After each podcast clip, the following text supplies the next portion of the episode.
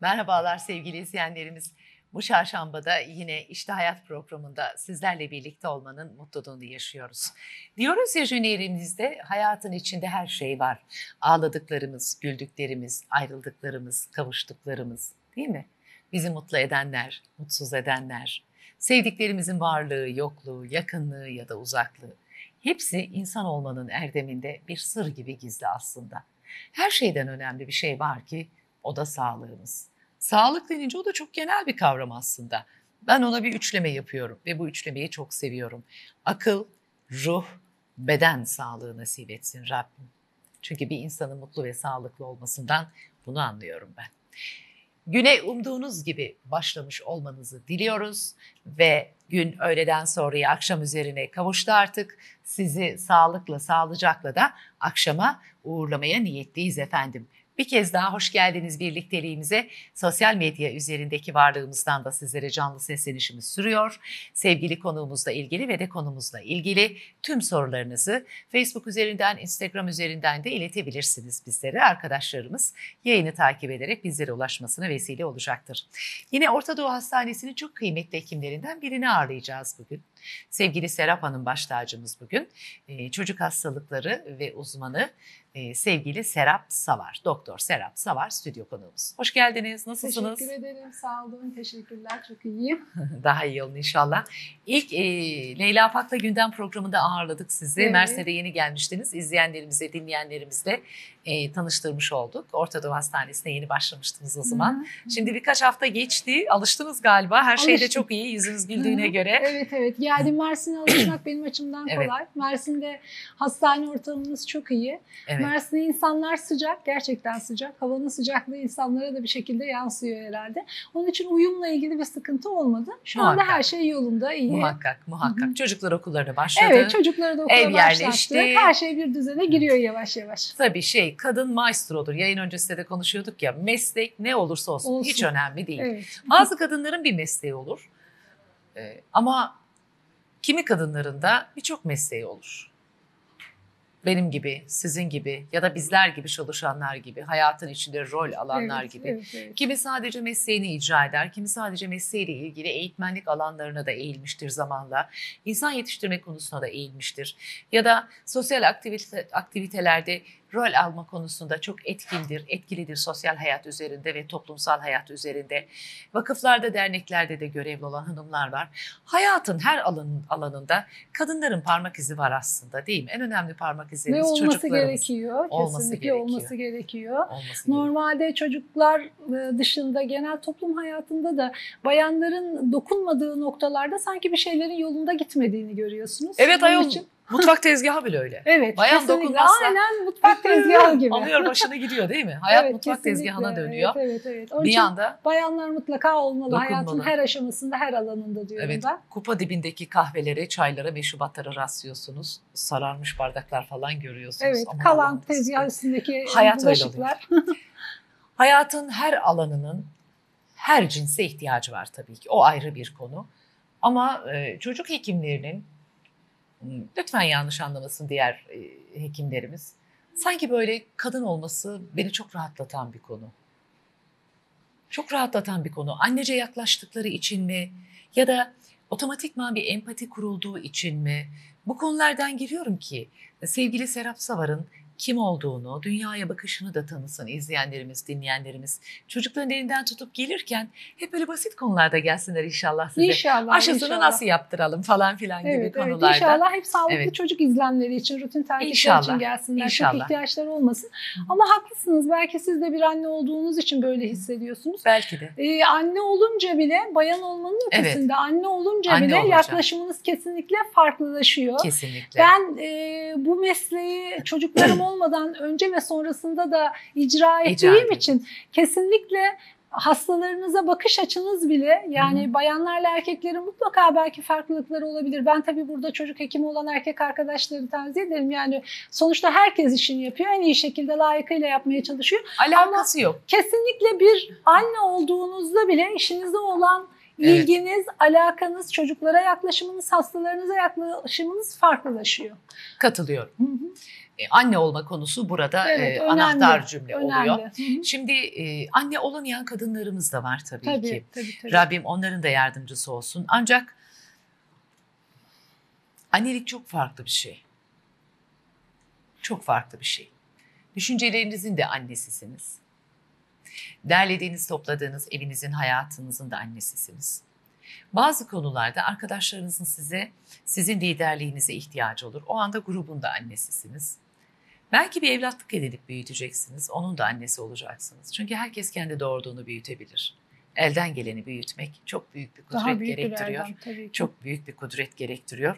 Kendi kızımın yanı sıra hep bir evlatlık almayı çok düşünmüştüm. Rabbim nasip etmedi. Çünkü yaş sınırı da var o konuda.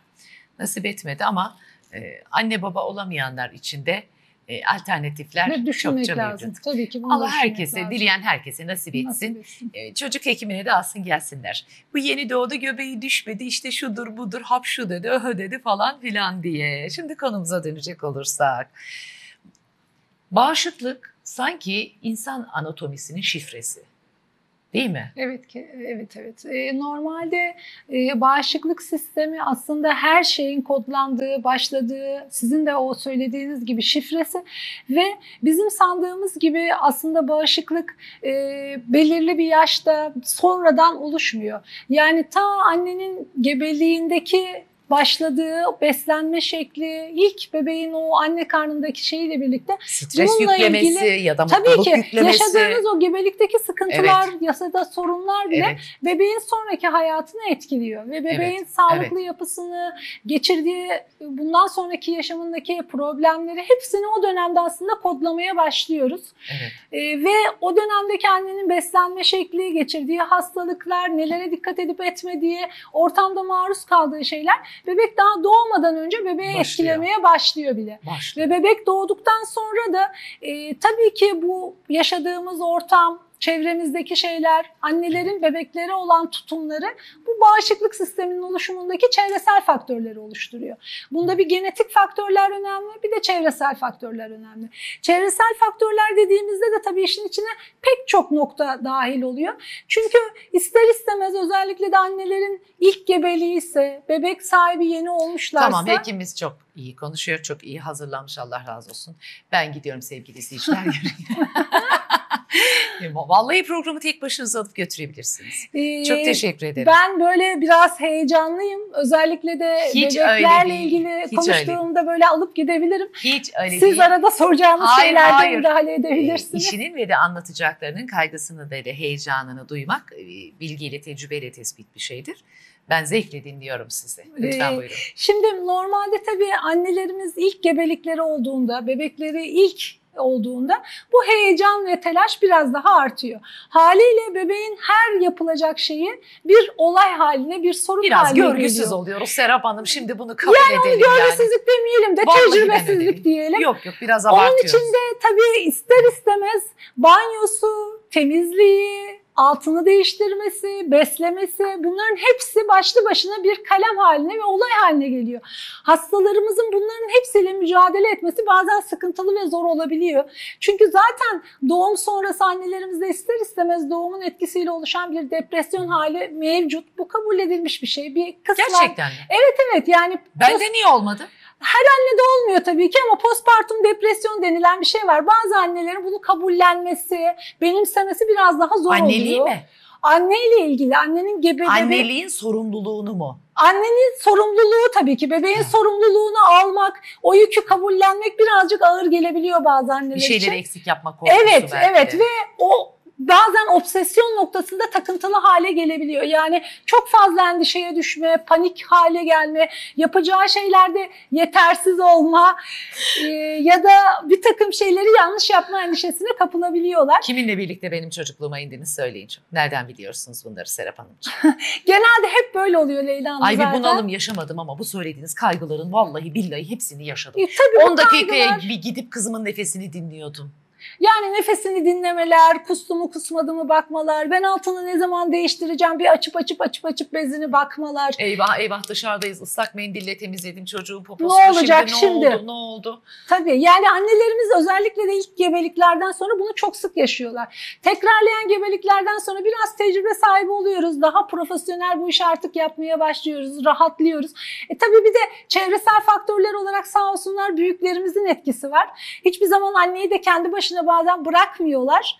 Dışarıdan çok fazla müdahale oluyor. İşte babaanne diyor ki bunu böyle yapmalısın. Anneanne diyor ki hayır kızım bunu böyle yapmalısın. Hani daha sen onu beslemedin mi? Sütün var mı? Sütün yok mu? Sütün yetmeyecek. Bak gördün mü ne oluyor? Sen niye beslenmiyorsun? Doğru sen niye uyumuyorsun?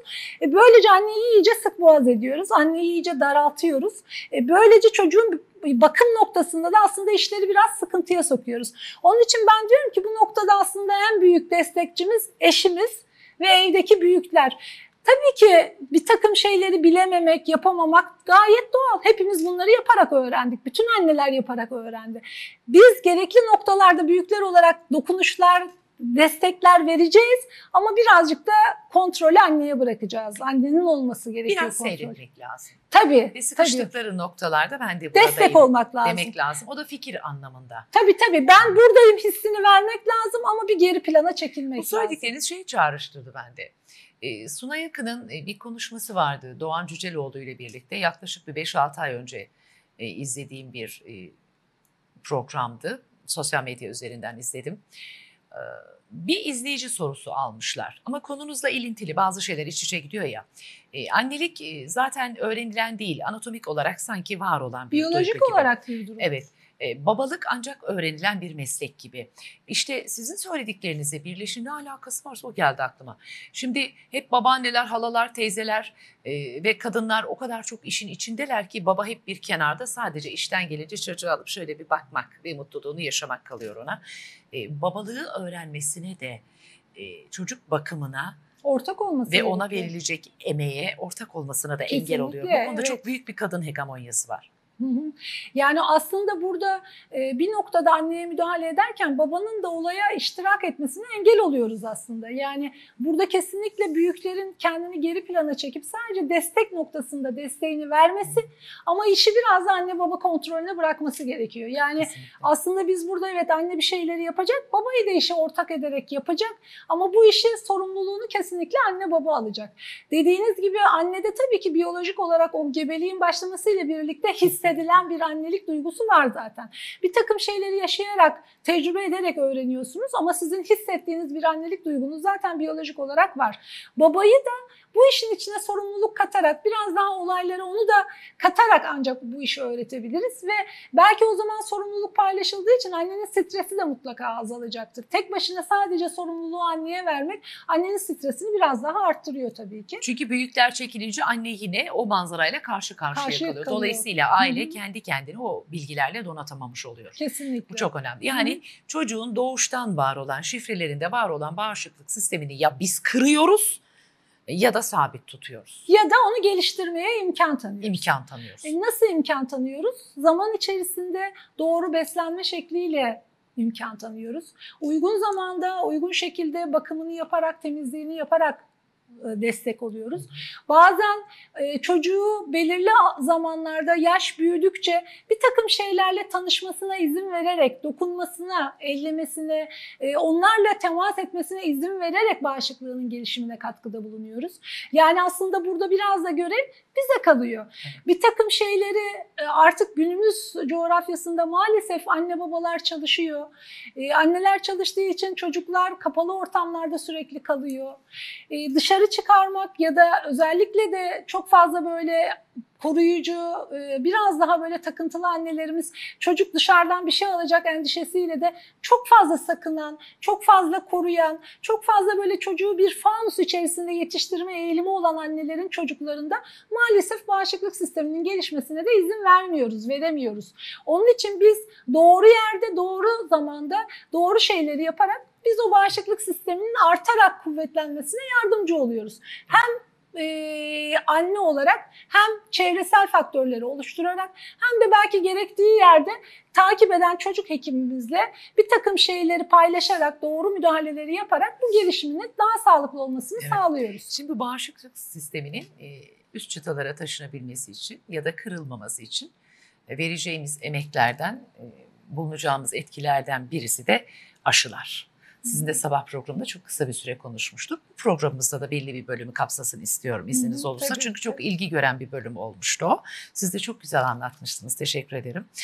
Ee, anne karnında çocuk aslında aşıyla tanışıyor. Anneye yapılan gebelik döneminde yapılan aşılarla en son işte tetanoz aşısı yapılır anneye. Doğumda herhangi bir mikrop almasın adetten, Evet, cihazdan, şundan bundan ameliyattan diye tanışıyor. Bir şekilde tanışıyor. İlk aşısı annenin bağışıklığı tabii ki değil mi? Annenin evet. kendi evet, sistemini evet. doğru işletmesi çocuğun ilk bağışıklığı için atılan ilk doğru adım. Sonraki doğru adımlar e, aşılar. Çocuk doğdu. İlk ne zaman yapacağız? aşı yaptırıyoruz? Devam eden yıllarda ve hangi yaşlarda bu aşıların tekrarları olmak üzere ben de notlar alacağım. İzleyicilerimiz de notlarını alırsa çok memnun oluruz. Orta Doğu Hastanesi'nin sevgili çocuk hekimi e, Serap Savar bugün stüdyo konuğumuz sevgili izleyiciler. E, Çocuklarımızdaki, bebeklerimizdeki bağışıklık sistemini konuşuyoruz. Kış hastalıklarını konuşacağız, aşıları konuşacağız, bahar alerjenlerini konuşacağız. Sadece ilkbahar günah keçisi değildir alerjenler konusunda. Sonbaharda öyledir. İlkbaharda hava daha nemlidir sonbahara göre. Ani kuruyan havayla birlikte alerji rahatsızlıklarının farklı türleri reaktör olarak e, baş gösterebiliyor bünyemizde. Onun dışında bebeklerde banyo sıklığı, e, vücut ısısının korunması konusunda gösterilecek hassasiyetlerin faydalı olanları, zararlı olanları bunların hepsini konuşuyoruz sevgili Serap Hocam'la. Şimdi aşılara gelelim. Evet. Bebek doğdu ve sizdeyiz. Şimdi bebek doğdu. Biz hemen bebeğimizi aldık. Daha aşıyla ilk tanışması hemen doğum salonunda oluyor. Niye bebeğimizi? Belki bebeklerimiz, belki beşiz doğurdu kadın. Olabilir tabii ki. Beş üzerimizde, üç üzerimizde olabilir. Bebek ya da bebeklerimizi ilk aldığımızda ilk aşıyla tanışması hemen Evet. doğum salonunda başlıyor. Çünkü biz hepatit B aşısının ilk dozunu hemen doğumda, doğar doğmaz eğer özel bir durumu yoksa, nasıl özel bir durumu yoksa, bebek prematür değilse, doğum e, ağırlığı 2 kilonun altında değilse bütün bebeklerimize doğum salonunda hemen hepatit B'nin ilk dozunu yaparak aşılama işine Bu başlıyoruz. yasal bir uygulama aynı zamanda Evet sağlık bu uygulaması. yasal bir uygulama. Bakanlığın önerdiği, sağlığı için, istediği bir şey. Onun için de rutinde bütün hastalarımıza zaten yapılan bir işlem. Bütün e, devlet hastanesi doğumlarında ve özel hastanelerin doğumlarında mutlaka hepatit B aşısının ilk dozunu bebek Evet. doğar doğmaz yapıyoruz. Evet. Sonra çocuğumuz tekrar aşıyla ne zaman karşılaşıyor derseniz birinci ayda bu hepatit B aşısının ikinci dozunu yapıyoruz. Evet. Sonrasında ikinci ayda tekrar aşımız var. İkinci ayda verem aşısını yapıyoruz. Normalde verem aşısı diğer aşılardan biraz farklılık gösteriyor. Tekrarı yok. Sadece ikinci ayda yapılıyor. Diğer aşılardan biraz daha farklı bir yapılma yöntemi var. Cilt altına yapılıyor. Verem aşısı. Evet. Şu omuzumuzdaki izi Evet, müseb- sol kolda hepimizin, müsebbibi. evet, evet, hepimizin o iz Evet. olması gereken şey verem aşısı. Evet. Verem aşısını normalde yapıldıktan sonra bir 24-48 saat orayı ıslatmamamız gerekiyor. Onun dışındaki diğer aşılarımız e, difteri, boğmaca, tetanoz aşısını gene yapıyoruz. E, konjüge pneumokok aşısı dediğimiz aşımızı ikinci ayda yapıyoruz. Zatüre. Evet, zatürre aşısı. Hemofilus influenza aşısını yapıyoruz. Bu O da nedir? bildiğimiz bir menenjit aşısı aslında. Menenjit. Onun dışında polio dediğimiz çocuk felci aşısını Karma. yapıyoruz. Evet, bu karma aşının içinde bunlar hepsi var. Hepsi var. Bu saydığımız aşıların aynısını yani rapel dozunu 4. ve 6. ayda da tekrarlıyoruz. Normalde bu bize Sağlık Bakanlığı'nın önerdiği rutin aşılama takviminde olan şeyler. Yani sağlık ocaklarında şu anda rutin yapılan aşı takvimimiz bu şekilde. Ama biz buraya tabii ki e, dokunmak istiyoruz. Bazı yerlere aralara kendimiz özellikle yapılmasını istediğimiz aşılar var onları ekliyoruz. Mesela Ne ekliyoruz mesela? Normalde biz e, rota aşısı dediğimiz ishal aşısının rotavirüs. Artık rotavirüs aşısının mutlaka Çocukların baş öneriyoruz. belası. Evet. Belki bundan 10 sene önce, 15 sene önce bunu söylediğimizde biraz daha bilinmiyordu. Hastalar biraz çekiniyordu. Bazıları yaptırıyordu, bazıları yaptırmıyordu. Çünkü hastalık bu kadar tespit edilebilir değildi. Karşılaştığımız ishallerin bu kadar ağır hastalıkların Bunun bir yaşı var mı? bilmiyorlardı. Evet, ilk 6 ay içinde maalesef yapılması gerekiyor. Niçin ilk 6 ay içerisinde? Çünkü o dönemde bağışıklamayı oluşturabilirsek oluşturuyoruz. 6. aydan sonra aşının etkinliği yok. Yok. Onun için de ikinci dozunun 6. aya kadar ya da en geç 32. haftaya kadar mutlaka yapılması gerekiyor. Onu geçirdiyseniz eğer zaten mümkün değil. Ondan sonra aşının etkisi olmuyor. Yapmanın da bir manası yok. Normalde onun için biz şöyle yapıyoruz. Diyoruz ki rota aşısını da bizim mutlaka yapmamız gerekiyor. Ve gelişmiş ülkelerin pek çoğunda rutin aşı takviminde de rota aşısı artık var zaten yapılıyor. Onun için biz diyoruz ki mutlaka biz ikinci ve dördüncü aylarda sağlık ocağında yapılan bu diğer aşıların yanında rota aşısını da yapmalıyız. Rota aşısını yaparken dikkat etmemiz gereken şey ya o diğer aşılarımızla eş zamanlı olarak yapmalıyız ya da birkaç gün öncesi veya sonrasında yapmalıyız. Evet. Bir aşıyı hemen yapıp diğerini 10 gün sonra yapamayız mesela. Buna dikkat etmemiz gerekiyor. Rota aşısını mutlaka yaptırmalıyız diyoruz. Ben kendi takip ettiğim hastalarıma da mutlaka öneriyorum. Hastanede de yapıyorum. Rota aşısının iki farklı şekli var. Birisi 3 doz olarak yapılıyor, birisi 2 doz olarak yapılıyor. Hiç fark etmez. İkisi de yapılabilir. İkisinin de yapılması rota aşısından, e, rota virüsünden hastamızı korumak için yeterli bağışıklığı oluşturacaktır. Onun dışında başka ne yapabiliriz aşı olarak? Menenjit aşısı. Yani meningokok aşısı dediğimiz aşıyı da artık e, yapılmasını mutlaka öneriyoruz. Meningokok aşısı içinde iki farklı aşımız var. Evet. E, bu aşımızın e, normalde birisi e, AXCW suşuna karşı etkili, diğeri B sorotipine karşı etkili meningokok.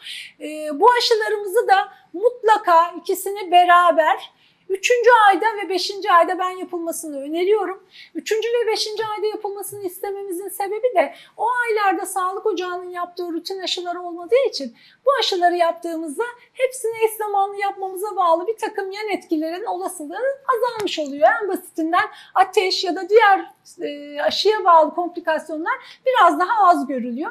Onun için biz kendi takip ettiğimiz, hastanedeki takip ettiğimiz hastalarımız için 3. ve 5. ayda da meningokok aşısının yapılmasını, Evet. bir yaş sonrasında da bunun rapel dozunun yapılmasını öneriyoruz. Bunun dışında başka ne aşımız var? Sağlık ocağında gene yapılan hepatit A aşımız var. Normalde bunu 2 yaş üstünde yapıyoruz. Hepatit A aşısı 2 yaş üzerinde yapılıyor. E, Ondan sonra bir yaşta daha tekrarlanıyor mu? Özellikle oraya gelmişken Ee, sormak normalde istiyorum. 6 yaş civarında tekrarlanıyor. Tekrarlanıyor. Normalde kızamık, kızamıkçık, kaba kulak aşısını gene biz mutlaka e, 9 ayda e, ya da 1 yaşta Bunlar yapıyoruz. temel cet- cetvelde bulunan Evet bunlar aşılar. rutin aşı cetvelinde olan aşılar. Sağlık Bakanlığı. Sağlık Bakanlığı'nın yaptığı aşılar. Gene ana sınıfı döneminde yani 5-6 yaş civarında da bu aşının tekrarını yani kızamık aşısının tekrarını devlet zaten yapıyor. Bunların hepsini toptan yapmanın imkanı yok mu? Kalbura döndü çocuklar. Yok öyle yapılması mümkün değil. Su çiçeği aşısı mesela su çiçeği aşısı da artık bir yaş sonrasında yapılıyor. Bir yaş sonrasında yapılıyor. 6 yaş civarında rapel dozu yapılabilir. Rapel dozu yapılıyor. Onun dışında rutin aşı takviminde olan başka aşımız yok. Peki bir şey Hı. sormak istiyorum araya girerek müsaadenizle. Ee, Türkiye'deki göçmen sayısının artması, örneğin Çukurova'yı baz alalım ya da geldiğiniz yer neresiydi Çukurova'dan önce bilmiyorum özür dilerim. Ee, sığınmacıların ve de göçmen sayısının artmasıyla birlikte e, kızamık hastalığının tekrar hortlamasından çok korkuldu. Kızamık aşısı şimdi tekrar aşı cetveline alındı mı? Yıllardır çıkarılmıştı çünkü verem aşısı gibiydi. Ee, Şöyle e, söylediğiniz nokta doğru. Tabii ki dışarıdan çok fazla göç almak takipsiz e, kontrol altına alamadığınız bir çocuk nüfusunu da birlikte getiriyor. evet. Biz aslında ciddi anlamda aşıda belirli bir ilerleme kaydetmiştik. Çünkü kayıtlar iyiydi. Aşılar aşı Artık oranları cetvelden artmıştı. çıkarılmıştı. Evet, aşı normalde 9 ayda yapılıyordu. 9. ayını tamamlayan bütün çocuklara kızamık aşısı yapılıyordu. 12. aydan sonra da tekrar yapılıyordu. Ama artık kızamık aşısı normalde görülmeyen vakalardan dolayı bir yaş sonrasına aktarılmıştı. Aslında tam cetvelden çıkarılmadı ama bir yaş sonrasına ertelenmişti. Çünkü artık vakamız Çünkü yoktu. sığınmacıların çocuklarında Türkiye'deki menşeyi vermek istemiyorum. Dünyanın herhangi bir yerinden yurtumuza gelen sığınmacıların çocuklarında kızamık mikrobuna rastlanıldığı e, deklare edildi. Haber e, Ve zaten son merkezlerine senelerde görülen kızamık vaka sayısında edildi. ciddi zaman, Evet. ciddi oranlarda artış oldu. artışlar var. Böyle olunca tabii aşılama e, çizelgesi yeniden gözden geçirilmek Gözden zorunda geçirilmek. kaldı. Ve o 12. aya çekilmiş olan kızamık aşımız maalesef şimdi tekrar 9. aya çekildi. Çünkü buna 9. ihtiyaç var. Bundan haberdar edelim aileleri. Çoğu hı. aile hayır bu aşı cetvelde yoktu demesin sevgili izleyiciler. Sizler de bizler de demeyelim. E, Evet kesinlikle Evet. aşımız var ve de kızamık aşısı Tabii mutlaka aşının cetvele tekrar alınması bir sebep değil, bir sonuç. Onun Hı hı. için bir önlem e, sonucu hem de E, bu konuda özel olmadık zamanda söylüyorsun. Bak şaşırıyorum şimdi. E, olmadık zamanda niçin kızamık tekrar alındı listeye denilmesin. Bu konu bu konunun üzerinde hassasiyetle e, duralım lütfen. Şimdi daha sonraki yaşlarımızda e, tekrar edilen aşılar var. Evet. Şöyle ki hepatit aşısı tekrar ediyor. Ee, Kızamık aşısının tekrarı var. Bunu da Gene ilkokulda e, difteri, boğmaca, tetanus aşısının tekrarı var. Karma Karma, aşı. aşı dediğimiz aşı. O karma aşının tekrarı da okullarda gene yapılıyor. peki bir konuda bir e, tanıdığım bir arkadaşımın, bir dostumun e, bir sorusu var. Kaba kulak konusunda çok minik bir açıklama istiyoruz sizden. E, önlenemeyen kaba kulak e, rahatsızlığı ya da fark edilemeyen kaba kulak e, rahatsızlığı e, gerçekten erkek çocuklarda kısırlığa sebep olur mu? Bir cümleyle bir açıklama rica etsem mümkün mü? Önlenemeyen her kaba kulak kısırlığa yol açmaz. Açmaz. Ama kaba kulağın kısırlık yapıcı etkisi yani direkt erkeklerde e, prostatla e, ilgili tutulum ve ona bağlı Üreme noktalarıyla ilgili ilgili tutulum çok nadir de olsa vardır. Ama bu şu anlama gelmiyor. Her kaba kulak geçiren çocukta buna bağlı ilerleyen yaşlarında sterilite yani kısırlık dediğimiz e, şey görülmez. Evet görürler. Şimdi çok minicik bir aramız var. Saniyelik bir aramız var. Tekrar sizlerle birlikteyiz. Lütfen bizden ayrılmayın.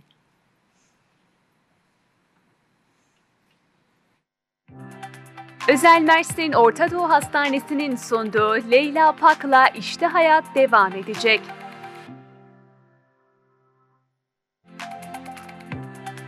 Özel Mersin Orta Doğu Hastanesi'nin sunduğu Leyla Pak'la İşte Hayat devam ediyor.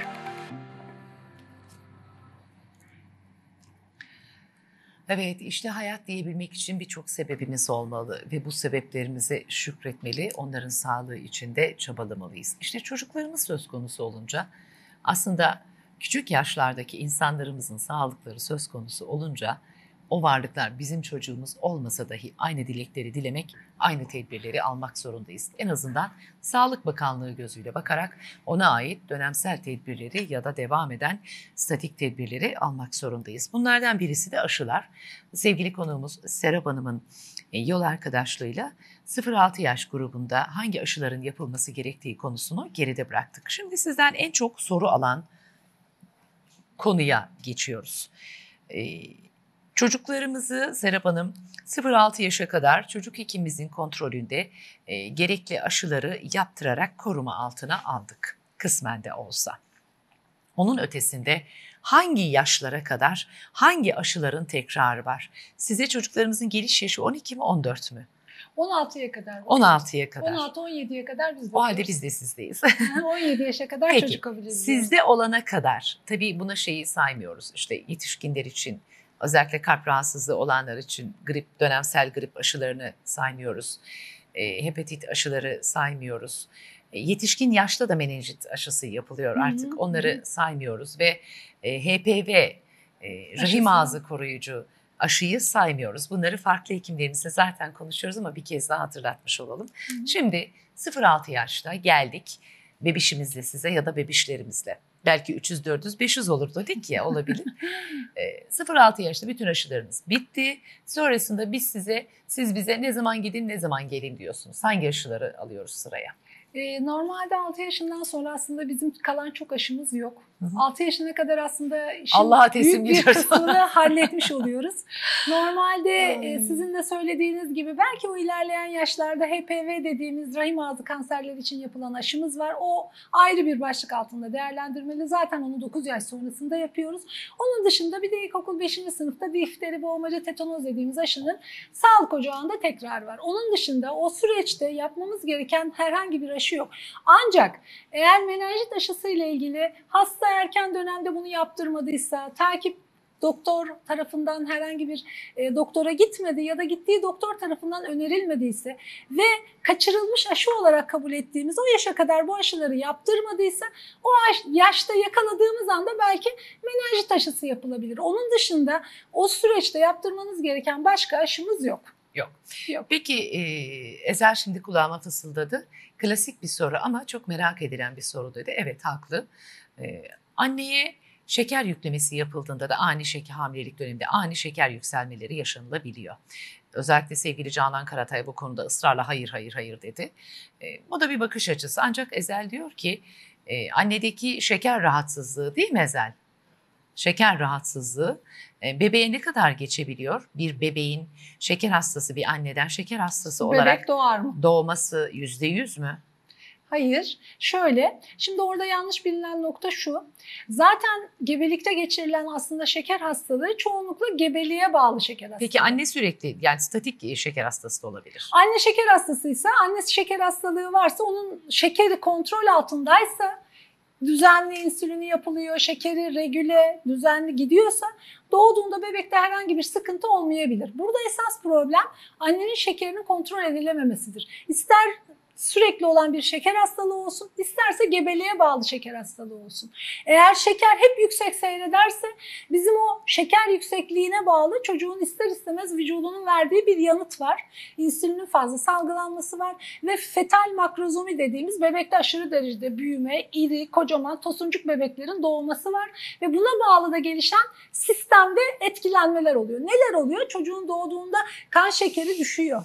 Çocuğun kalsiyumu düşüyor, kan değerleri yükseliyor ve buna bağlı olarak da biz şeker hastalarının e, annesi şeker hastası olan bebekler yüksek riskli grup diyoruz. Onlar doğduğunda mutlaka çocuk hekimi tarafından değerlendiriliyor, kan şekeri Evet. takibi yapılıyor, kan Yapılıyor. tahlillerine bakılıyor. Ama bu Ama- bebekler sadece doğum sonrası dönemde bu problemi yaşarlar. Yani ilk 24-48 saat içinde bu sorunu yaşarlar. Doğru yönetilir, doğru şekilde tedavi edilirse de bununla ilgili hiçbir problem, kalıcı bir şeker hastalığı ya da kalıcı bir hasar kalmaksızın da bunu atlatırlar. Burada önemli olan bunun doğumdan önce bilinmesi, anneye doğumdan hemen sonra bebeğe bununla ilgili gerekli müdahalelerin yapılmasıdır. Gerekli müdahaleler yapıldığında bu çocuğun kalıcı şeker hastalığı olması diye bir şey söz konusu değil. Anlıyorum. İki özel soru için kaba kulak ve bunun için de Hı hı. cevaplarınız için ayrıca Hı hı. teşekkür ederim. Aşıyı şöyle bir kenara bırakacak olursak süremiz azalmadan farklı konulara gezmek istiyorum sizinle. Şimdi yaklaşan kış hastalıkları, kış mevsimi söz konusu. Sıkı sıkı giyinmelerimiz başlayacak. Çocuklarımıza çok sıkı giydirmeye başlayacağız. Evlerde artık halılar olacak. Doğalgaz ya da klima ortamına maruz kalacaklar. Hoş yazın da öyle ama sıcak ısı farklı bir şey. Sıcak hava farklı bir şey. Evin içinde hapsedilmiş sıcak hava farklı bir şey. E, Daha çok alerjenin üremesine sebep olacak. Ayrıca bir de şu konudaki öneğinizi çok merak ediyorum. Hava nemlendirici cihazlar kullanıyoruz kışın çoğu kez. Ortam çok kuru olduğu için. Ee, bunlar da alerjenlerin ortamdaki nem oranını arttırdığı için alerjenlerin bir şekilde nem zerreciklerinde asılı kalmasına sebep olduğu hep söylenilir. Bunların hepsine birden toptan cevap verir misiniz? Evet. ben zor ki. saydım ama eminim siz çok kolay cevaplandıracaksınız. Ee, şöyle şimdi şuradan başlayalım. Normalde bir kere kış ayları başlamasıyla birlikte tabii ki kapalı ortamlarda kalma, okul ortamında toplu halde çocukların bir arada kalması ister istemez hastalanma sıklığını arttıracaktır. Yani alerjik olsun ya da olmasın kış aylarının başlamasıyla birlikte hastalanma sıklığı mutlaka çocuklarda artacak. Bu kesin. Ama bu çocukların tabii bazıları bunu çok sık sık sık sık atlatıyorlar. Evet. Bazıları bizim kabul edilebilir sınırlarda dediğimiz her Daha çocukta istikrarlı olabilecek. çocuklar onlar. Evet, her çocukta olabilecek sayıda hastalanıyorlar. Ama mutlaka artışı kaçınılmaz. Normalde tabii neye göre bu artış belirleniyor? Yani niye bazı çocuklarımız her ay, her 15 günde bir bizim karşımıza geliyor da bazı çocuklarımız bütün kışı iki kere, üç kere rahatsızlanarak geçiriyor. İşte burada devreye sizin bu söylediğiniz alerjik sebepler devreye giriyor. Ortamdaki yapılan yanlışlıklar devreye giriyor. Okul ortamında bir takım hijyenik kurallara dikkat edilememesi maalesef giriyor. Ee, okulda gene hasta çocukların sıklıkla ebeveynleri tarafından okula gönderilmesi giriyor. Ona işte o konuya çok sinir oluyorum ben. yani maalesef bunlar etkiliyor. Çocukların düzenli beslenmemesi devreye giriyor. Benim çocuğum grip olduğunda bile sözünüzü balla kesiyorum. Diyorum ki sınıf öğretmeni arıyorum. Ben suyu göndermiyorum okula. Kızım kadar diğer öğrencileri de düşündüğüm için göndermiyorum. Ama diğer velilerinize lütfen aynı hassasiyeti gönder, göster. Ama işte yani hassasiyet tabii ki bu noktada hassasiyet göstermek gerekiyor. Şart. Fakat bazı velilerimizin de çocuğu okula göndermediğinde bakacak kimse olmadığı için problemleri var. Bazı velilerin ben biliyorum gerçekten zor durumda kaldığı için mecbur olduğu için gönderen velilerimiz de var. ama buna imkanları varsa bakılma şart yani. yani keyif ilgili- ederse gönderişleri göndermesin. Tabii keyfek ederse göndermesinler. Hatta aksine bakacak birisi varsa bu hem oradaki bulaşı engellemesi açısından önemli hem de çocuğun evde istirahat etmesi Çünkü- ve hastalığı daha çabuk atlatması açısından da Çünkü önemli. sınıfta kalp rahatsızlığı olan çocuklar oluyor, şeker hastalığı olan çocuklar Tabii ki. oluyor, astımı olan çocuklar oluyor. Sizin bir şurupla, bir tabletle atlatacağınız bir gripal o çocuk ağır zatürrelere çevirebiliyor. o çocuk için çok büyük fonksiyonel neticeler yaratabiliyor. Tabii ki. Bunları düşündüğümüzde Kesinlikle. kesinlikle şartları zorlamak, hastaysa çocuğu okula yollamamak lazım. Ona dikkat etmek Evet, lazım. devam edecek olursak. Şimdi bir diğer şey dediğim gibi beslenmesine dikkat edilmesi gerekiyor. Yani bunların hepsi çocuğun kış aylarındaki genel sağlık durumunu etkiliyor. Ve buna bağlı olarak da tabii ki çocuk daha sık hastalanıyor ya da daha az hastalanıyor. Çocuklar soğuktan mı hastalanır, sıcaktan? Bence sıcaktan. Sıcaktan hastalanıyor aslında haklısınız. Bizim bildiğimiz en büyük yanlışlardan birisi de genelde anneler babalar bize geldiğinde hep şey derler işte havalar biraz sertleşti soğudu çocuk üşüdü üşüdüğü için de hasta oldu. Aslında bizim bu hastalıklarımızın hiçbirisi üşümeye bağlı değil. Hiçbirisi soğukla alakalı değil. Bizim hastalıklarımız yani bu bahsettiğimiz grip, nezle, boğaz enfeksiyonu, Evet. sinüzit, tonsilit, otit. Tonsil. Yani bu saydığımız solunum enfeksiyonlarının hepsi enfeksiyon rahatsızlığı. Viral. Yani ne Viral demek mi? istiyorum? Viral ya da bakteriyel sebepler. Bakteriyel yani ya da alerjen. daha anlaşılır şekilde söylersek mikrobik. Yani bir yerlerden bulaşıyor birbirimize damlacık yoluyla, ağzımızla, bu Hava tükrükle, yoluyla, solunum solunum yoluyla, yoluyla veriyoruz, alıyoruz. bunları havaya veriyoruz. Havadan da diğer kişiler alıyor. Yani burada etken aslında üşüme değil. Burada kesinlikle etken mikrobik. Mikrobik. mikrobik. Ama bu mikrobik etkeni bir çocuğumuz aldığında belki de ilaç kullanımına bile gerek kalmadan ayakta atlatabilirken Evet. diğer çocuğumuz aldığında maalesef yatak döşek dediğimiz durum oluyor. Ya da doktora gitmeden, ilaç kullanmadan düzelemeyecek kadar Ay yo, ağırlaşıyor. bizim gribimiz Yemen'e kadar uzanıyor. Tadını çıkarıyor benim kızım mesela. işte bazı çocuklarda böyle oluyor. Grip zaten hani genel olarak böyle yataklara seren, diğer hastalıklardan Evet. biraz daha uzun süren, hastalık ağır seyreden bir durum Allah ama korusun. Ben grip dışındaki diğer durumlar için de onu söylüyorum. Eğer çocuğun altta yatan bir problemi varsa yani bunu kolaylaştıran bir sebep varsa o zaman tabii ki çocuğun hastalığı biraz daha sık olabiliyor. Çocuk daha sık hastalanabiliyor, daha ağır geçirebiliyor. E böyle durumlarda tabii ki sizin mutlaka çocuk hekiminize başvurmanız gerekiyor. Kendimizi korumak, e, diğer insanları da korumak adına bizdeki rahatsızlık e, baz alınarak önlemler almak. Şimdi e, şuraya geçmek istiyorum. Aşama aşama gitmek istedim. Biraz karmaşık gittik ama bence de çok faydalı bilgiler verdik. O da benim sebebim yani. Bebek ve çocuk odaları bizde çok abartılır. Çok abartılır. Özellikle de son dönemlerde daha da bir abartılmaya başlandı. Siz ne diyorsunuz? Yani Hazırlık aşamasında Anneanne başlıyor. ve babaannelerin savaşına dönmüş durumda bu durum. Şimdi bakıyorum yeni doğan e, hazırlıklarına ya da yeni doğacak hazırlıklarına çevremde, arkadaşlarımda, tanıdıklarda valiz valiz çıt çıtlı badiler. Diyorum ki çok iyi etmişsiniz. Zaten 16 yaşına kadar giyiyorlar bunlar. o kadara ne gerek var? Ne gerek var? Değil mi? Kesinlikle. Yani e, zaten iki haftadan sonra ilk hafta için aldığınız hiçbir kıyafeti bebek giyemiyor. Bunu siz de. İki haftadan sonra bakın iki ay demiyorum. İki haftadan sonra hatta ben bir kıyafeti çok severek ama zorlum olma oğlum bu- kadar çabuk büyümüş olamaz dedim. Olmalı mı? Oluyordu dün oluyordu bugün niye olmuyor? Onun için gerek yok. Odaların zemininin halıyla kaplanılması en büyük etkilerden birisi bence. E, duvar kağıdı ve de duvar Boya boyasının seçimi Tabii, çok önemli. E, perdedeki sentetik oranı çok önemli. Kullandığınız tekstil, yattığı yatak. Evet, elyaf oranı ve pamuk oranı çok Hı hı. önemli. E, çocuğun odası bence boş olmalı. Tabii mümkün olduğu kadar boş olmalı, haklısınız. Şimdi tabii günümüz şartlarında artık her şey görsele dayandığı için maalesef her şey çok göz önünde ve gösterilerek yaşandığı için bazen bu hazırlıklar aşamasında her şey çok abartılı olabiliyor. Tıpkı bu hazırlıklar gibi çocuk odası da birazcık abartılabiliyor.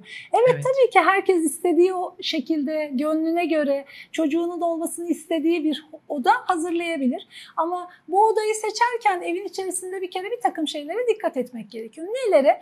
Bence en önemli en başta dikkat edilmesi gereken şey bir kere evin içerisinde çocuk odasını seçeceksek çocuk odasının en ferah, en havadar, en ışık alan, en aydınlık oda olarak seçilmesi lazım. Buna dikkat etmemiz gerekiyor. Bizim ülkemizde öyle yerlere salon konuluyor. Ee, Yani belki de yaptığımız en büyük yanlışlardan birisi bu. Çocuk odasının buna göre seçilmesi, ev içerisindeki konumlandırmasının buna göre yapılması lazım. Evet uygun odayı bulduk, odayı seçtik. Odanın içini nasıl döşeyeceğiz, nasıl dizayn edeceğiz? Mümkün olduğu kadar az eşya, az hem hareket alanınızı arttırır, sizi daha rahat hareket etmenizi sağlar. Hem de bu biraz önceki saydığınız bulaşlar, temizliği her açıdan daha rahat olur. Seçtiğimiz ürünleri neye göre seçmeliyiz? Bir kere zaten artık son dönemlerde biz alerjik çocuklardan dolayı bu zemin kaplamalarının tamamen halıyla olmasını kesinlikle istemiyoruz. E, mümkün olduğu kadar küçük sadece ortayı kapatacak şekilde uygun şekilde seçilmiş halıları öneriyoruz. Halıların normalde Evet, e, uygun evet. şekilde seçilmesi, sentetik oranının çok olmaması Antibakteriyel olduğu Antibakteriyel söylenilen olması- çoğu halı değil antibakteriyel maalesef. değil. Değil En iyi, en iyi ürünün e, bazı uzmanlar tarafından zikredilen bir konu bu cümle ama İsviçreli uzmanlar değil. Ahşap olması. Çocuğun yatak odası zemininin doğal ahşap, Ahşap. olması Hı. ve üzerine atılacak herhangi bir serginin peluş ya da sentetik olmaması bildiğimiz anam babam usulü elde dokunmuş yolluklar var ya yolluklar hı. bozma kumaş parçalarıyla bizim yörükler falan Evet dokurlar. onlar çünkü pamuk. Onlardan hı. atılmalı yani makineye atılıp yıkanabilmeli asla peluş ya da sentetik ürünler olmamalı. Olmamalı. Yani çocuğun odasını yaşanılabilir bir Hale alana dönüştürürken bizim yaşamayacağımızı hatırlamalıyız orada. Zaten Evet. şöyle normalde şimdi o halıların çoğunda antibakteriyel özelliği var deniliyor ama halının sentetik oranı ne kadar ben artarsa, ne kadar İnanmıyorum. Kalınlaşırsa, ne kadar dokusu artarsa temizlemesi o kadar zorlaşıyor. Onun için biz mümkün olduğu kadar temizlenebilir, yıkanabilir, daha küçük, daha az alanı kapatacak ürünler seçmeliyiz. Halı kaplaması böyle. Zaten tüm halıyı kesinlikle önermiyoruz. Zemini mümkün olduğu kadar doğal ahşap olması tabii ki tercih Evet. sebebi. Ama doğal ahşap olmuyorsa da en azından laminatların da ahşaba yakın olanları tercih edilebilir. Ee, eğer ahşaba yakın olanında tabii bunların e, herkesin ekonomik durumuna göre yapılamayanları olabilir. O zaman da laminat gene tercih edilebilir. Ama biz- Hastane lamineleri vardır ya silinildiğinde Evet, evet, bakteri evet. Biz üretmez. mümkün olduğu kadar doğal Renkli. olanlarından Evet. yanayız. Doğal olanlarından ve çok da kapatılmaması taraftarıyız. Yani her tarafın örtülmesi, kapatılması e, huyundan vazgeçmemiz gerekiyor. Ama nedense bizde böyle bir alışkanlık var. Halıları kapatıyoruz. Halıların örtemediği yerleri de biz ayrı bir şeylerle Arkadaşa dedim örtüyoruz. ki niçin dedim her yeri halı yaptırdın ki dedim. Zaten burası çok sıcak bir memleket yani her şeyden önce kokuyor. Ay ne bileyim emekleyecek falan dedi. Çocuk daha üç günlük dedi. Tabii emeklediği zaman düşünmek lazım ama gene onun çözümü her yeri halı kaplamak değil. Duvar kağıtları evet duvar kağıtları şık. Duvar kağıtlarının kimyasal içermeyenleri çok böyle sağlıklı, çok özel ürünler var ama çok az. Onun için biz mümkün olduğu kadar boyanması taraftarıyız. Silinebilir boya. Boyalar. evet. Şeffaf boyalar. Ve boyada da mutlaka e, kimyasal içermeyen su bazlı boyaların tercih edilmesi taraftarıyız. E, boyama tabii ki istediğiniz boyayı seçebilirsiniz ama gene ben çocukların e, ruhsal yapısını etkilememesi açısından aydınlık, ferah, odanın daha... Ben bir şeye çok sinir oluyorum. Ben maviyi çok seviyorum. Niye mavi erkek çocuklarında pembe kız çocukların? Pembeyi de hiç Aslında sevmiyorum. böyle bir şey yok tabii ki. Bu sadece toplum algısı. Yoksa istediğimiz çocuğa Ay, ona çok sinir oluyorum yani. İstediğimiz şekilde Niye? yapabiliriz. Ben sadece aydınlık ve ferah olması noktasında renk Hiç o konuya- dikkat edilmeli Hiç o diyorum. konuya girmedi Serap. Mavi pembe tamamen tercih diyorum ben yoksa hiç fark etmez diyorum. Evet. Onun dışında e, seçtiğimiz yatak çok önemli. Yatağın normalde tabii ki elyaf oranının yüksek olmaması, pamuk oranının yüksek olması lazım. Yün kullanılabilir ama yünde de şöyle bir e, şey var. Risk var. Risk var çünkü kimin alerjik kimin alerjik olmadığını bilmiyoruz. Tespit etme şansımız önceden çok olmadığı için bunlarla temas ettiğinde ciddi sıkıntılar yaşayabiliriz. Şimdi çok şey çıktı. Bambu elyaflar çıktı mesela. Evet, evet. çok evet. kolay yıkanılabilir. Yüksek ısıda kurutulabilir. Yani her zaman seçtiğimiz ürünleri sizin de söylediğiniz gibi biraz daha hayatta daha kullanılabilir ürünleri seçmek gerekiyor. Kullanılabilirden kastım daha temizlenebilir, daha e, kontrol edilebilir. Oraya bırakıp da öylece kalan, temizlenmeyen hiçbir şekilde Çocuk odası 15 dakikada temizlenebilir durumda olmalı. hadi Çocuğunuzun bilemediniz yarım saat. Çocuğunuzun bir oyuncaktan heves- hevesini alma süresinde siz o odayı toparlamalısınız. Şimdi nasıl olmalı? Köşede bir alt değiştirme seti olur. Şurada da çocuğun beşiği olur. Şurada da minimal, yüksek bile değil. Minimal bir dolap olur. Şu Bu kadar. koyarsın. Biter. O çocuk zaten oyuncaktan anlamaz. Bir şeyden anlamaz. Oyuncakla oynayacağı zaman o odada onu zaten yalnız bırakmıyorsunuz ki kendi mekanınızı alıyorsunuz. Tabii. Ya da Bitti, zaten başka bir oyuncakla gerek oynayacak yaşa geldiğinde e, odada bir takım düzenlemelere gidilebilir. Gidilebilir. Ama erken dönemde zaten bundan daha fazlasına ihtiyaç yok kesinlikle. Kesinlikle yok. Ve odada fazladan işte süslemek amaçlı kullanılan her şey sizin oradaki alerjen riskinizi arttırıyor. Kesinlikle. Temizlemenizi zorlaştırıyor. İşte çocuğun eğer alerjik bir bünyesi varsa bununla temasını kolaylaştırmış oluyorsunuz. Onun için bunları mümkün olduğu kadar odada bulundurmamamız Yani gerekiyor. bir hastanedeki gibi sevgili izleyiciler bir hastanenin yeni doğan ünitesinde neye ihtiyaç varsa çocuğunuzun odasında da ona ihtiyaç var. Onun için el gördüme büyük paralar harcayıp da çocuğunuzun bağışıklık sistemini bir şekilde rahatsızlanma riskini de beslemenin çok bir olumsuz beslemenin çok da bir anlamı yok. Çocuklarımızın odasını döşeme konusunda e, el alemle çok yarışmamak lazım. Çocuğunuzun ihtiyacı, hayat ne istiyor ona karar vermek lazım. Uyuyacak o çocuk değil mi? Uyuyacak, uyanacak, altı değiştirecek. Belki sizin için bir emzirme koltuğu olabilir. Bitti. Tepe ışık bile çocuklarda stres oranını çok arttırıyormuş. Mini hatta sarı, aydınlatması az olan. sarı evet gün Evet. ışığına yakın sarı bir Evet. lambader kullanabilirsiniz. Evet, evet. Bu kadar ama bizim evlerimiz öyle ki ev bizi kullanıyor, biz evi kullanamıyoruz. Allah'ıma çok şükür salondan nefret eden bir insan. Hiç salonum olmadı benim. Hiç Aslında salonum olmadı. Öyle ama maalesef Türk toplumunda hiç, Hiç salon- oturulmayan salonlar vardır. Hiç girilmeyen, hiç çocukların girmediği Ay ne yapayım çoluğumun vardır. çocuğumun İşte kullanmadığı biz şeyi çocuk ben. odasını da kullanılmayan eşyalarla doldurmak yerine sadece kullanabileceğimiz pratik günlük hayatta kullanılabilen Çocuğa şeylerle, hizmet edecek. Evet çocuğa, Çocuğa lazım hizmet. olan şeylerle doldurmamız Kesinlikle. gerekir diye Peki. düşünüyoruz. Bebeklerde bitti mi söyleyeceğiniz pardon. Ben bir de orada bebek odasından bahsetmişken ısıyla Buyurun. ilgili de bahsetmek Aa evet istiyorum. ona da değinecektik Şimdi unuttum. buyurun. normalde bizim en büyük yanlışlarımızdan birisi e, çocuğun üşüyeceğini düşündüğümüz için gereksiz ısıtıyoruz, gereksiz sıcak yapıyoruz. Aslında sıcakla birlikte çocuğu hem buna hazırlamış, alıştırmış oluyoruz hem de çok sıcak yapılması çocuğun hastalanmasını aslında kolaylaştırıyor. Evet. Onun için en sık sorulan bize sorulardan birisi biz ortamı kaç derece civarında tutmalıyız?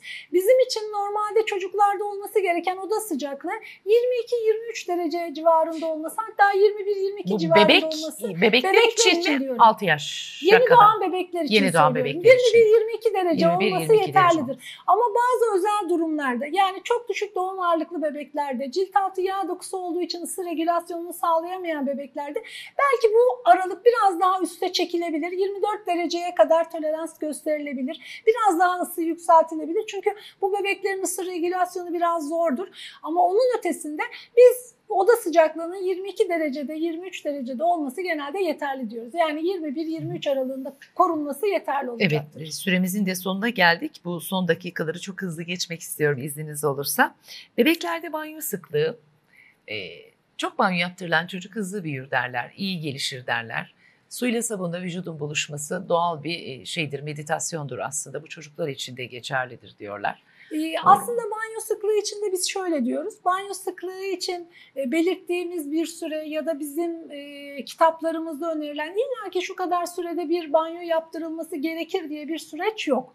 Banyo tamamen çocuğun ihtiyacına göre, evin durumuna göre anne tarafından belirlenmesi bir gereken bir şey. Daha sık olabilir, bizim bu söylediğimizden daha sık olabilir, daha aralıklı da olabilir. Ama bunun minimum yapılması gereken nedir diye sorarsanız, şimdi yeni doğan döneminde bebeğin bir kere göbeğe düşene kadar mümkün olduğu kadar ıslatılmasını istemiyoruz. Orayı geçiyoruz. Zaten onu Evet, doktorlarımız yeni salık doğan veriyor. bebeğin göbeğe düştü diyelim. Düştükten sonra minimum haftada iki kere ya da üç kere yıkanması gerekir diyoruz.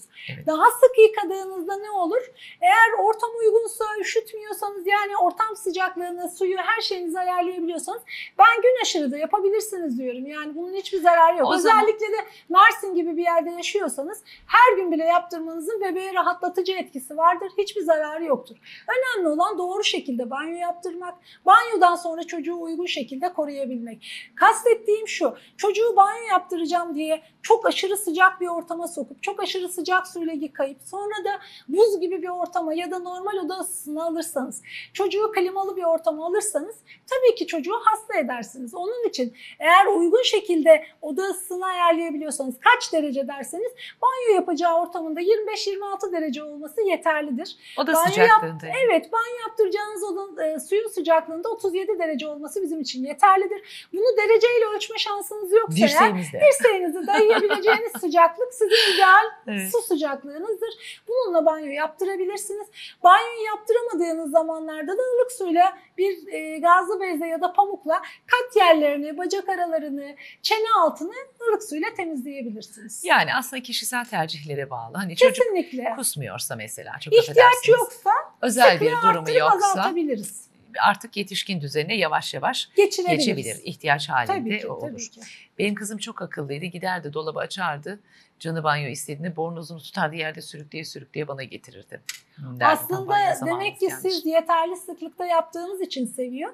Banyo alışkanlığını kazandırmak açısından ileride çocuğun banyodan korkmaması için de aslında o sıklığı ayarlamamız gerekiyor. Yani Korkmuyor. Adı su çünkü. evet yani normalde eğer siz çok sık e, yaptırmaz ya da bu sıklığı yakalayamazsanız çok seyrek yaptırırsanız çocuk bu sefer banyodan korkar hale geliyor. Onu da ayarlayabilmemiz için yeterli sıklıkta yaptırmamız lazım. Evet. Ee, bir konuya daha değinelim. Hemen bitirelim istiyorum izniniz olsa. Sonra sizin son toparlamanızı rica edeceğim. Çocuk bezlerinin zemin hazırladığı rahatsızlıklar çok bariz. Pişikler tabii ki birinci sırada ancak kız çocuklarında enfeksiyona İdrar yolu temizleme, enfeksiyonu. temizleme yönüne de dikkat edilmediği sürece idrar yolu enfeksiyonu farklı enfeksiyonlara da sebep olabiliyor. Bunları da birkaç cümleyle Evet, şimdi şöyle biz bir de ara normalde- sıra havalandırılmalı mı? Yani Kesinlikle. bezsiz Şimdi geçirilen burada doğru olmalı. olan şey şu. Bir kere öncelikli olarak doğru bezi tercih edeceğiz. Evet doğru bezi tercih edeceğiz ama doğru aralıkta, doğru sıklıkta altını değiştireceğiz. Altını değiştirdiğimizde bakımını düzgün şekilde yapacağız. Havalanmasına izin vereceğiz. Ancak böyle doğru bir bakım yapmış oluruz. Bezimiz çok iyi fakat bezi bağlıyoruz. Bütün gün aynı bezle bebek bekliyor. İsterse en iyi bez olsun. Hiç fark etmez. Kesinlikle. Bu bebek hastalıklar açısından, enfeksiyon açısından her duruma yatkın demektir. Kışın da Altında üşütüyor pişik, pişik ıslaklık. olmaya yatkın demektir. Altı sürekli ıslak kaldığı için Evet. istediği kadar en iyi bez suyu çekiyor diyelim. Böyle bir şey yok. O bebek hastalanmaya müsait ve yatkın demektir. Risk altındaki bebek demektir. Onun için evet iyi bez seçeceğiz ama bezin iyiliği kadar uygun şekilde, uygun zamanda bezini Yani değiştireceğiz. bezli ve bezsiz zamanları da iyi idare edeceğiz. İyi, tabii ki bunu iyi kontrol etmemiz gerekiyor. Bunu yapmadığımız zaman siz altını bezleyip bütün gün aynı bezle bıraktığınızda bu çocuk her türlü şeye açık hale gelir. Neye açık hale gelir? Bir kere altını çok uzun süreli değiştirmediğinizde kız erkek hiç fark etmez. Cildi hassas olduğu için hemen piçikler oluşur. Evet en büyük Hemen altında sıkıntılar. e, normalde mantar enfeksiyonlarına yatkınlık oluşur. Normalde çocuğun altını değiştirmezseniz belki erkek çocukları bu konuda anatomik olarak biraz daha şanslı ama kız çocuklarında idrar yolu enfeksiyonlarına zemin hazırlamış olursunuz. Onun için altını mutlaka uygun sı- sıklıkta değiştirmeliyiz. Şunu da istemiyoruz. Yani alt, çocuğun başında bekleyip yaptı mı yapmadı mı, yaptı mı yapmadı mı aç kapat sürekli bezini değiştir bunu da Evet. istemiyoruz. Mutlaka 3-4 saat en azından bebeğin rutin o yapma sıklığını bekleyerek bezini değiştirmeliyiz. Ama fark ettiğiniz anda çünkü çocukların ne zaman kakasını yapacağı belli olmaz. Bunu fark ettiğiniz zaman da hemen değiştirmelisiniz. Onu kesinlikle altında bekletmemelisiniz. Kız çocuklarında özellikle kaka yaptıktan sonra temizliğini yaparken Evet. mutlaka önden arkaya doğru Önden temizlik arkaya. yapmalıyız. Arkadan öne silme işlemi yapmamalıyız.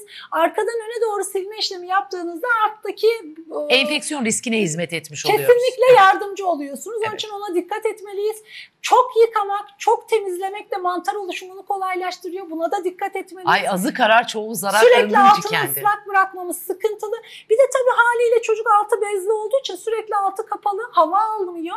Bu da çocuğun hastalanmasını ve orada pişik oluşumunu kolaylaştırıyor. Onun için ben uygun oda sıcaklığı ayarlandığında çocuğun altının biraz açıldığında havalandırması taraftarıyım. Evet. Birazcık hava almalı, biraz açık Çok da seviniyorlar o aşamada Evet zaten. çocuk da mutlu oluyor. Siz de o esnada gerekirse alta bir koruyucu sererek, koruyarak, alta geçmesini engelleyerek açık bırakmasına izin vermelisiniz. Bakın bir şey söyleyeceğim şimdi Serap Hanımcığım.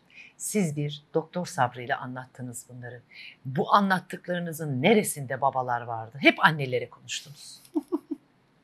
İşte kadın Gerçekten bunun öyle. için önemli. Kadını önemsemeyenler, ikincileştirenler içinde kadın çok önemli olmalı. Hekimimizin ben gözden kaçırdıysam lütfen aksini söyleyiniz, mesajlarınızı hatırlatınız. Çok rica ediyorum.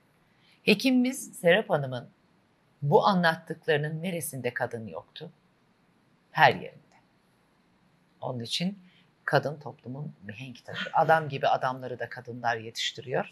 Toparlıyorum Ezel'cim. Çuvaldızın ucu Ezel'e dokununca hiç hoşlanmadı bu durumdan. Yalan mı Ezel? Var mı? Babalar bak bu anlattıklarınızın hangisini babalarımız yaptı? Benim babam da dahil hiçbir baba yapmamıştır yani. Yapamaz da. Mecburiyetler farklı ama yeni evet yeni babalar farklı. Doğru söylüyorsun. Yeni nesil biraz Yapan farklı. babalarımız var aslında. Yapan Bütün babaları babalar. da e, alt şey töhmet altında bırakmayalım. Yeni nesil, yeni babalar gerçekten anneler kadar olaya iştirak eden, e, bebeğin bakımını üstlenen, bebeğin bakımında her noktada anneye destek olan, hatta yeri geldiğinde anneden bir adım öne çıkan babalarımız var. Ben onları tebrik ediyorum. Onların da artmasını Ay benim tanık istiyorum. olduğum e, numuneler de var o konuda. Evet öyle. Ancak var. Anlattıklarınızın hedefi hep anneydi yani. Değil mi? Ee, İster evet, istemez. alışılmış şey. ister Hayatın istemez. kontrolü Tabii ki, annede. tabii Onu ki, demek ki. istiyorum. Hayat buna mecbur ediyor. Bu bir tercih değil. Kesinlikle anne bunları ben değil. yapayım, benden başka kimse yapmasın tercihinde olduğu için bunları anne yapmıyor. Yapacak başka kimse yok. Ya da o zamanın bilgileri. Çok teşekkür ederim. Son bir cümleniz varsa rica edebilirim. Ee, Ben teşekkür ederim. Normalde çocuklarımızın sağlıklı günlerinde, sağlıklı şekillerinde buluşmak dileğiyle diyorum. Teşekkür ediyorum. Teşekkür ederim konukluğunuz için. Bu da Sokak Kitabevi'nin size bir hediyesi. Ee, sevgili Nedim. İncel'in kitabı şimdi sizi uğurlarken takdim edeceğim. Salınım isimli bir kitap. Birçok makale var. Hayata çok güzel dokunuşlar var. Her şey tükenir diyor Selim İnce. Bir çocuğun gözleri hariç. Elimizde kalan sadece ve sadece bir çocuğun gözleri ise her şeyi bırakıp o gözlere bakmak lazım. Çünkü acı olan bir gün o gözlerin de büyüyeceği. Dahası ölümün geleceği ve onda o gözlerin olacağı.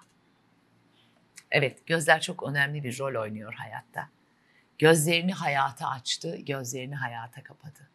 Ama yaşarken gözleriniz kapalıysa size bahşedilen hiçbir değerin farkına varamıyorsunuz ne yazık ki. Değil mi Serap Hanım? Bir kez daha konukluğunuz için teşekkür ederim. Ben teşekkür ederim. Çok faydalı ve güzel bilgilerdi. Sizin şahsınızda Orta Doğu Hastanesi'nin yönetim kurulu başkanı Engin Bey'e ve tüm yönetici hanımefendilere, beyefendilere, hekimlerine sevgilerimizi, saygılarımızı gönderiyoruz bir kez daha. Yarın Leyla Pak'la Gündem programında saat 11'de yeniden birlikteyiz. Ancak işte hayat programındaki buluşmamız önümüzdeki hafta çarşamba günü olacak efendim. Çok güzel sebepler biriktirelim. Lütfen. İşte hayat diyebilmek için çok güzel sebeplere ihtiyacımız var. Yenilerini yaratamıyorsanız elinizdekilere sahip çıkınız. Bazen eski dostları sandıktan çıkarıp parlatıp parlatıp kullanmak lazım. Yeniler için çok gücünüz olmayabilir ama hayatın içerisinde her şey var. Ayrılık da var, kavuşma da var, hasret de var, sevgi de var, gözyaşı da var, gülmek de var, çiçekler de var, umut da var, umutsuzluk da var, hayal kırıklığı da var. Hayat kendi yolunda akarken siz yine planlarınızı yapmaya devam edin olur. Kaderin galip gelmesine izin vermeyin. Çünkü kader gayrete tabidir. Hepinizi çok seviyoruz. Kendinize çok iyi bakın. Gelecek hafta yine işte hayattayım. Yapımlar